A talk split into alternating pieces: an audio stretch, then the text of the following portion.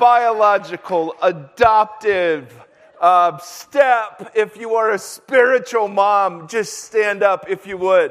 We want to pray for you. Go ahead, Janny, that's you too. Come on. All right. No, no, no, no, no. Stay standing. Okay, you're not getting out of it that easy. I'm going to pray for you. Would you extend a hand towards a mom, preferably if one belongs to you, to that one? Father God, we are reminded that though this day is cultural in emphasis, it is biblical in mandate. And so we honor our mothers, we honor our parents, and God, we are grateful that you have used them to bring us into this world. Lord, we recognize that our culture diminishes their value, wars against, um, and de emphasizes the significance of what it is that they have done and what it is that they do. And we as a community stand as a counterculture, recognizing, God, your best work is the transmission of faith and love and Abba from one generation to the next. And so, God, we are grateful. We ask for courage and faith and grace for the moms that are here. Lord, we recognize that for some, this is a hard day. Whether there's estranged relationships, whether um, our moms uh, have passed on, whether this is just a painful, painful thing. God, we just pray for grace and comfort in this place. Lord, we thank you and we bless your name for these women. And all God's children said, Amen. Go ahead and grab a seat now, ladies. Uh, and uh, because I have the microphone, I have, there are certain powers that, that I, I, and privileges that I possess. One of those is to publicly honor my own sweetie. And, um, and so you're just, I know all of you would want to do that, but you need to know my wife uh, did not have a great relationship with her mom. It has improved dramatically. But what my wife has had to overcome to be the mom that she is today is absolutely remarkable. And uh, she has this phenomenal relationship with uh, our, our, Nathan and our Hannah. But she has the most unique and profound relationship I've ever seen between a, a mother and her child with our little boy Seth, who all you most of you know. And what they are together is just a picture of God's love for his people. It is absolutely amazing. So, Justina, I love you. I'm so proud of you. You're amazing. You really are. Points. Points for Mike. All right, now, some of you got a letter this week that was awesome. Not so much. We'll talk about that later. We're going to dive into God's word first. Let's go to Exodus chapter 20. If you don't know what the letter is referring to, don't worry about it. We'll talk about it right at the end of the service. Uh, Exodus chapter 20. I want to talk a little bit this morning because I'm, I'm assuming that everyone here has a mom, correct? I mean, even Jesus had a mom. I mean, so there, I, I think. I think there's like the, I think we could say beyond all assurance that we've all got or had moms. And, and I want to talk about what it means when the scripture says to honor your mother and your father. What does it mean and what does it not mean? So, Exodus chapter 20, we'll start in verse 12. If you need a Bible, go ahead and let one of our ushers know. Otherwise, we'll put the scriptures up on the screen. These are the Ten Commandments. And, uh, and if you remember, they were not framed in terms of, hey, here are things that you have to do to get God's approval. Rather, they were given to people already redeemed and rescued as an expression of something called a covenant, which was this binding sort of love agreement between God and his people. Chapter uh, 20, verse 12 Honor your father and your mother, so that you may live long in the land the Lord your God is giving you. Now, the word honor means to give weight. In the ancient Near East, one of the ways that you would assess value is that you would weigh things. And so sometimes you'll even read it in the scriptures, you know, bring this offering and it must weigh this according to the sanctuary shekel. And, you know, you just go, okay, I don't even know what that means. But to give something weight means to assign it its proper value, to give it its proper esteem. And so, one of the most important commands that's given in the scriptures, and it qualifies as kind of God's top 10, is the, is the commandment to give mom and dad their proper weight. And notice the commandment is given without any talk of whether or not they were honorable, right? It's just honor your mother and your father so that it might go well with you. Now, there were lots of reasons why the honoring of parents was so critical. I mean, first and foremost, the family was instituted by God, God's idea, and one of the purposes of the family was the transmission of faith from one generation to the next. Deuteronomy 4 through 6 talks to parents teaching their children the commands and the regulations, the feasts, the festivals to their children. The, it, this wasn't the church's job. The, the church didn't exist, of course. It wasn't the synagogue's job. It was the family's job. And so honoring your mother and father was part of what it meant to honor the God who instituted mothering and fathering. It was also the place where you would learn submission to an authority that's bigger than you right? I mean, it, it, was the place where you would learn that you didn't get to call all the shots. And hopefully, when you were old enough, that then translated to other authorities that God had ordained. And so, very early in the story, God says, Honor your father and your mother. Now, the, the fascinating part of this is that moms were included in this command. Because in the ancient Near East, even in the first century when Jesus was walking around, it was a very patriarchal culture. And literally, the family was the central unit of society, but the father was the most important figure of the family unit. The father had the power of life and death. The father had the power to reject a child born into the family. Even if the father's children were adults, the father still had authority over them. If the father switched religious beliefs, the whole household did. So, literally, when in the book of Acts, when it talks about so and so believed and so did his whole household, well, that's why. Because the father, the bloodline of the father, was the most important identity marker of children. They didn't have social security cards, they didn't have passports, you didn't have your own unique thumbprint, at least no one cared back then. What, what it was was the bloodline of your father. And so the interesting thing is that mothers were included in this command in a highly patriarchal society. Now, I want to talk about this patriarchy for a moment. And moms, you'll be wondering okay, so what's this have to do with moms? Just hang on. But in a patriarchal society where the dad, where the father was the most important figure, to, the, to be children of the Father meant four things. First, your job as a child was to bring glory and honor to the family name, to the Father's name. Secondly, your job was to expand the lineage, the family line, by having other children. Thirdly, you were to do the Father's will. I mean, at the end of the day, the Father was the ultimate authority. You did not get to call your own shots. And lastly, and most importantly, in that kind of society, your ultimate allegiance was to the Father. The father child bond was more important than any other bond. This was the most important thing in, in ancient Near Eastern society. Now, Jesus shows up and he honors his mother and father, but he starts doing something alongside of that. Go, if you would, to the book of John, chapter 1. John chapter 1. Hi, everybody. Hi. All right. John chapter 1, verse 12.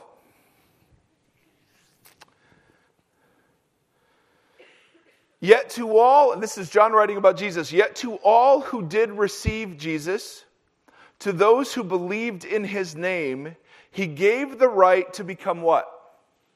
Children of God. Children born not of natural descent. You see what a big deal that would be. Nor of a husband, or excuse me, a human decision, nor a husband's will like, that's a really big deal. So now all of a sudden, the most important thing about you isn't what your husband did or what your, your lineage was, but it was your individual relationship to this God. And notice, I mean, in, in, the New Testament, this isn't a metaphor. It's not like it's saying, hey, guys, we're like God's children. No, no, no. There's something that happens so that you literally become God's children. Flip over to the next page, John chapter 3. Jesus gets in this interesting conversation with a man who's a religious leader. And Jesus says, John 3, verse 3, very truly, I tell you, no one can see the kingdom of God, which is the rule of God, the reign of God, the governance of God. No one can see that unless they are born again, or a better translation is born from above. Now, Jesus is speaking to a man who, in virtue of his Jewish lineage, knew that he was part of God's chosen people. So, all of a sudden, Jesus is saying to somebody born into God's chosen people, you have to be born again. And that's why Nicodemus, this guy, says, um, surely they cannot enter a second time into their mother's womb to be born, right? And all the moms said, thankfully, no. Jesus said, no, no, no, let me tell you. Very truly, I tell you, no one can enter the kingdom of God unless they are born of water and the Spirit. Flesh gives birth to more flesh, but the Spirit gives birth to spirit. In other words, what Jesus is saying is he's drawing a parallel between human birth. When you're born into your family, you share characteristics with your parents. Would you agree? There's DNA, there's uh, the, your genetics, uh, some personality. I mean, who knows? But, you know, isn't it interesting? As parents, you start tracing things that you see in your kids, not only to you, but to your parents right? So there's something where flesh, physical birth, gives birth to more flesh. But what Jesus is saying is if you want to taste and enter God's kingdom, there's a, another birth, a spiritual birth. So he uses the image of birth and he uses the image of we become God's children to convey the fact that God now isn't just some abstract deity, but God is actually now our Father. Go, if you would, to the book of Romans. Whoops. Romans chapter 8. And all the mothers are saying, hey, this is a lot of great talk about fathers. Romans chapter 8. You got your, you got your wrap. What else do you want? Romans chapter 8, verse 14. For those who are led by the Spirit of God are the children of God. The Spirit you received, this Holy Spirit, does not make you slaves so that you live in fear again. Rather, the Spirit you received brought about your adoption to sonship and daughtership. And by that Spirit, we cry to God, not God in the abstract sense, but we cry now, Abba, Father. Abba, many of you know, is an Aramaic term that's, that's daddy. That's in, it's an endearing, intimate term. Remember in the Old Testament, God gives Moses his name, Yahweh, and that name was mysterious and transcendent and epic and holy and distant. And now here comes Jesus. And he speaks to God not as epic, holy, and distant, although he is all of those things, but he calls him Abba. And I've been at the pool in Woodbridge and, and heard little Hebrew boys saying to their dads, Abba, Abba, Abba. In the same way we'd say, Daddy, Daddy, Daddy. So this was quite a shock to Jesus' contemporaries that he would have such close, intimate language with God. And so the picture that is given is that, yes, we have physical parents, but what Jesus has come to do is to reshape that whole patriarchal system and now apply it to Abba, our heavenly Father, which has really important implications, right? Because if the, the children of human fathers have certain responsibilities, the children of heavenly fathers have similar responsibilities to do the Father's will, to bring glory to the Father's name, to expand the Father's influence and propagate children. I mean, and isn't that what Jesus prays in, this, in, the, in the Lord's Prayer? Our Father in the heavens, may your name be honored. May your will be done on earth as it is in heaven. And isn't that what Jesus does when he commissions us to go make more disciples? So, so what happens is that, is that Jesus takes this patriarchal system and he applies it now to Abba. And the most scandalous thing Jesus does is he argues that your ultimate allegiance now is no longer to your biological parents, it is to your Abba Father. And Jesus gets in trouble. Mondo, go ahead and fire up the PowerPoint. Oh, this is the telestrator. Thank you very much. I don't know what I was thinking. Jesus says, Do not suppose I've come to bring peace. I have come to turn a man against his father, a daughter against her mother, a daughter in law against her mother in law. A man's enemies will be the members of his own household. Anyone who loves their father or mother more than me is not worthy of me. Happy Mother's Day.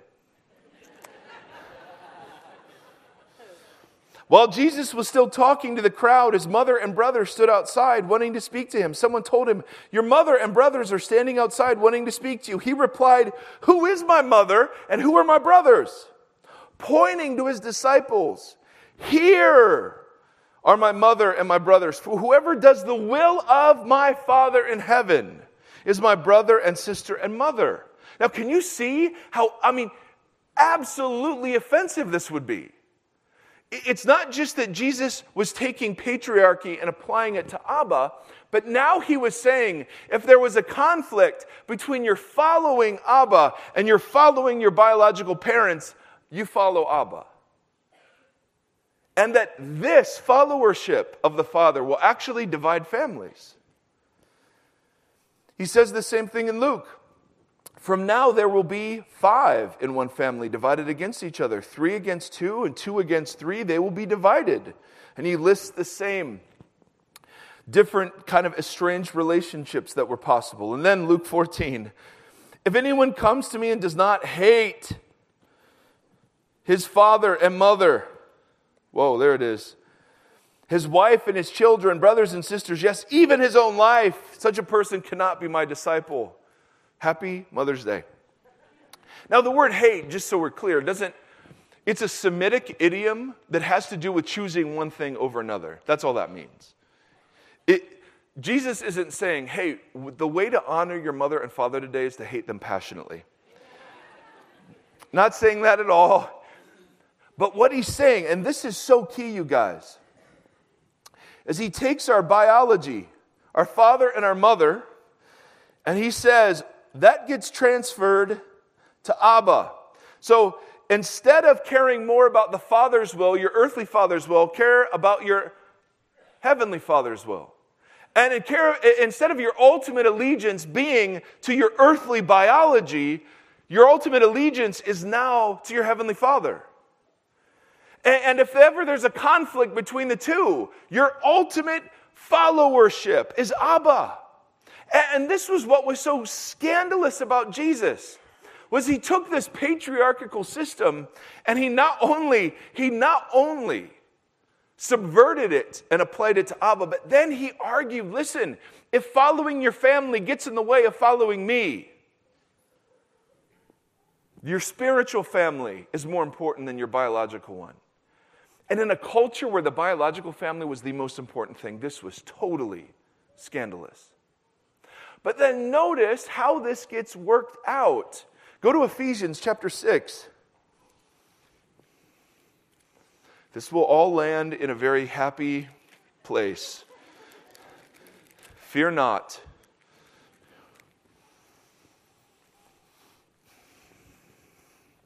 Go to Ephesians chapter 6. Paul's writing to a church. Verse 1 Children, and how many children are here? Okay, that'd be all of us, just in case we were the whole everyone's got a mom thing. Honor, excuse me, children, obey your parents in the Lord, for this is right. And then he quotes Exodus 20 Honor your father and mother, which is the first commandment with a promise. The promise is so that it might go well with you on the earth and that you may enjoy long life on the earth. Fathers, do not exasperate your children. Instead, bring them up in the training and instruction of the Lord. So, here's how this plays out. Mondo, fired up. you've got honor your father and mother. But what had happened was lineage was thought to be the most important thing. Simply because you were born Jewish, you didn't have to do anything else. So, what Jesus does is he tears this down and says, No, no, no, no. You have to be born into a new family. And your identity in that family is more important than your identity anywhere else. Your allegiance is to that Father. You're to do His will, and you're to bear the burden of making His name great. But then, what does followership of Abba look like? Honor your mother and father. Do you see how it works? No, no, I need, I need like more than silence on that, on that. This is the really important part. You have to understand your primary identity is no longer biological, it is of spiritual. And as part of your followership of Abba, you honor your mother and your father. That, now listen, here's why that becomes so critical. Because what do you do in trying to honor parents that aren't perfect? And last time I checked, Romans 3, all have sinned and fallen short of the glory of God, applied to all of our parents, too. And, and us, of course. And, and so, so the question becomes, and I get this all the time how do you honor parents who aren't honorable? And that's where this Abba conversation becomes critical. Now, Mondo, that's right, going back. Keep them guessing up there. I want to distinguish between the position of mother and father and the reality of their mothering and their fathering of you. In other words, I want to, like, you take the president, the office of the president of the United States. Is the office of the president worthy of honor, regardless of who holds the office? Absolutely. Absolutely. You may be a huge fan, or you may be absolutely opposed to the person. So there's a distinction between the position of president and the reality of president. Are you with me? In a similar way, there's a distinction between the position of mother and father and the reality of their mothering and fathering of you. And what the scripture says to us is that the position of mother and father, make sure you give that its proper honor. Make sure you give that its proper weight. How do you do that? Well, First of all, and this is kind of the no duh statement of the morning. However flawed your parents were, God did one really good thing through them, and that was you. Right? I mean, no matter how it is, and i realize I'm talking to a whole bunch of people who have great relationships. I, I don't, I know that. But I know, also know there are folks that haven't had great relationships. How do you honor the position? Well, number one, be grateful.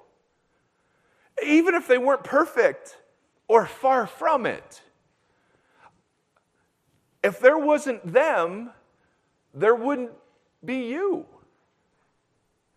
And so, minimally, we acknowledge that God used them to bring you here, right? But I think there's another way. And this, brothers and sisters, is the point of this morning. Mondo, back to the thing. The way that you honor the position is by forgiving the reality. In other words, and you can only do this, men and women, if you have shifted your ultimate allegiance and value and identity to Abba Father. If you have done that, then the command to honor them includes the forgiveness for however it was they were imperfect. Do you understand that? If you try to skip, Mondo, put the thing back. See, if you try to go straight from my mother and father to forgiving my mother and father without getting your needs met by Abba first. You won't truly be able to release the obligation you will continually place on them to be perfect. You were made to have perfect parents. You understand that? You needed that. None of us got that. Those of us who have great relationships today, would you celebrate those because they are becoming increasingly rare? But those of us who did not, we have to release our parents from the obligation to meet needs that only God can now meet. If we are fundamentally children of Abba, and that's our identity, and that's our significance, and that's our purpose and our value, then I can go to my biological parents and release the obligation to meet all those needs in me. And I can forgive them. No matter how great your parents were or are, there are still little wounds we accumulate. And as you become a parent yourself, guess what happens? If you don't deal with what you've been handed, guess what you do? Hand it right along. Right? And that's called generational sin. My mom married into a, a family where I can trace generational sin specifically through four generations. I mean, it is devastating. Because we're followers of Abba, now we deal in truth. We don't have to pretend that honoring means it was great if it wasn't great. If it was great, you need to brag big time. But if it wasn't great, we don't have to pretend because we deal now with Abba as our father and our mother. Mother imagery is used of Abba too. And if you begin to get reframed, are you with me on all this stuff? Like, this is a really big deal. No, I mean it. Why, why is it that so many of us struggle with being good parents to our kids? Well, because so many of us didn't have great parents. And so there just, there's this dysfunction, there's this sin, there's this almost generational curse that just gets passed down unless there are people who ruthlessly understand the great and furious love of God for them. And then, as we get restored, as we understand our forgiveness, we release our parents from having to be perfect. And the scary thing is, our kids will have to do that with us someday, right? I mean, I don't like the fact that I know I'm screwing them up. I just don't know how. right? I mean, I know it. Don't you? I mean, don't you feel this? And you go, I, am doing the best I can. You know, I, I, but, but I find myself overcompensating for some of the things my parents did. I mean, I just, uh, and it's so crippling. And so there is good news for us as kids today. All of us are children. Good news honor your father and mother because it will go well with you if you do. How do we do that? If you've got a great story, you celebrate it and you give God glory and you give them their proper esteem. If you don't have a great story, you are thankful nevertheless. Finding your security in Abba, you release your parents from having to be perfect any longer.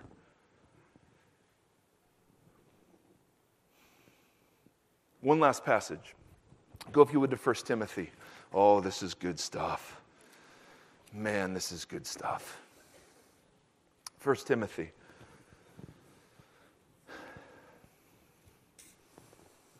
So, if we have all been born from above, and if we share a common Abba, what does that make us?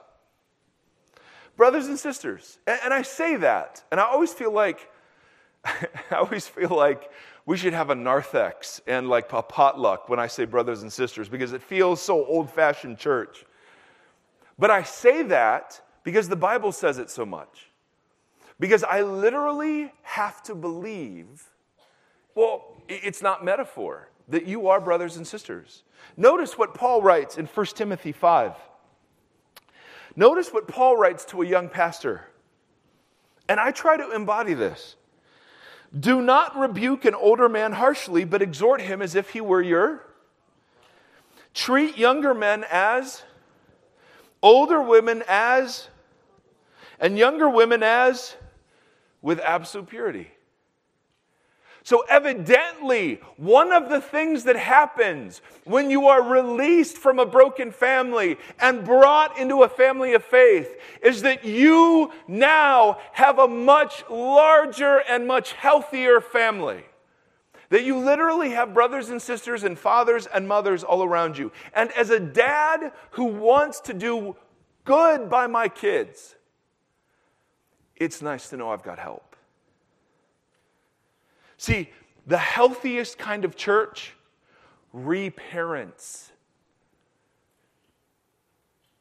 our children, reparents us in some cases. Do you know how many spiritual dads I have? I got loads of spiritual dads.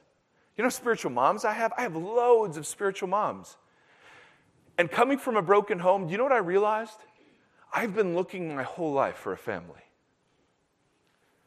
At every step of my journey, God would place me in families that were healthy. He was reparenting me. That's awesome. That's awesome. So, we speak to us this morning, all of us as children, right? Whether your mothers are alive or not, whether you have great relationships or not, we're called to honor. Hallelujah.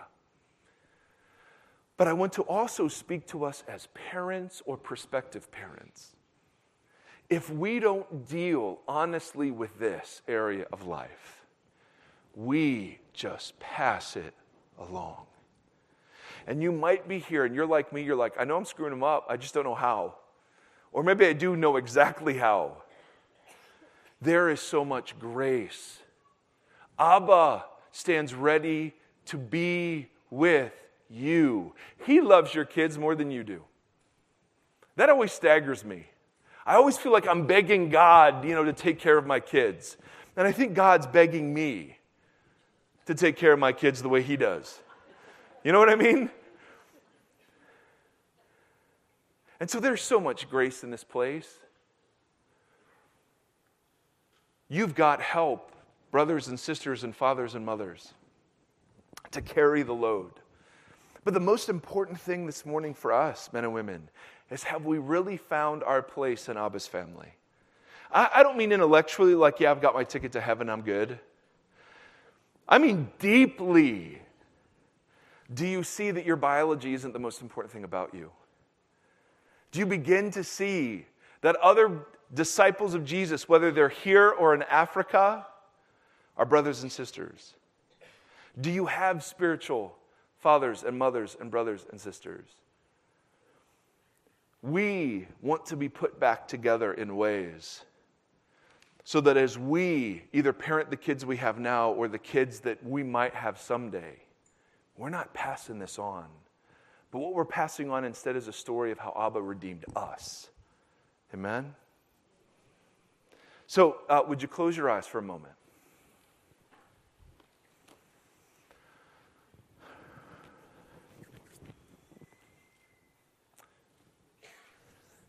For just a moment, think about your own childness. You could be a grandmother, but think about what it was for you to be brought up.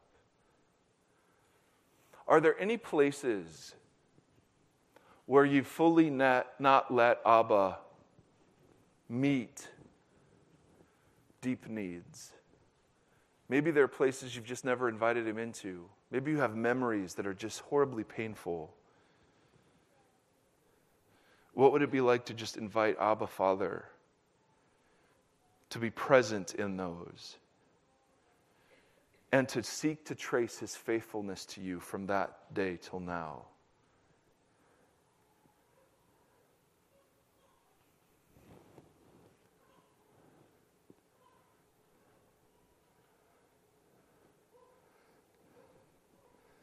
Invite Abba to come in and to heal you.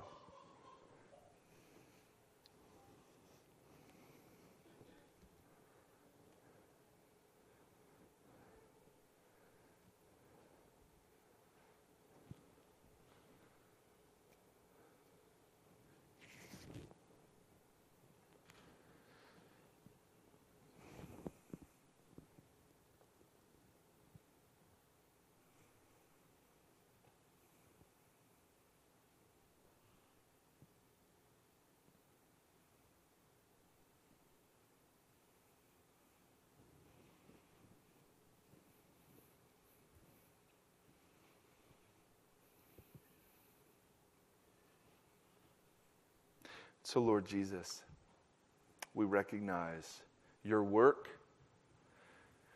includes not only the forgiveness that we are so, so thankful for, but also includes adoption.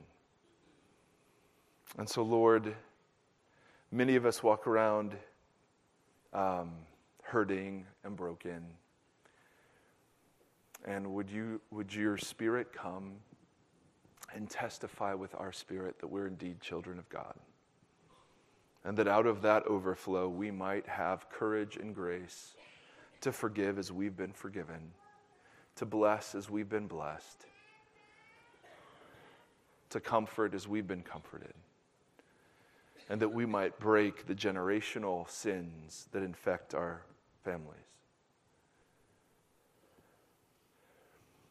And Holy Spirit, we just invite you to come and to minister. We know there are people here who would love to give birth but are unable to, who would love to be married but are not, who are estranged from family. And we just ask in these moments for your grace and your comfort to see you and to see this community differently. And so, Jesus, we love you and we bless you. Amen. Amen.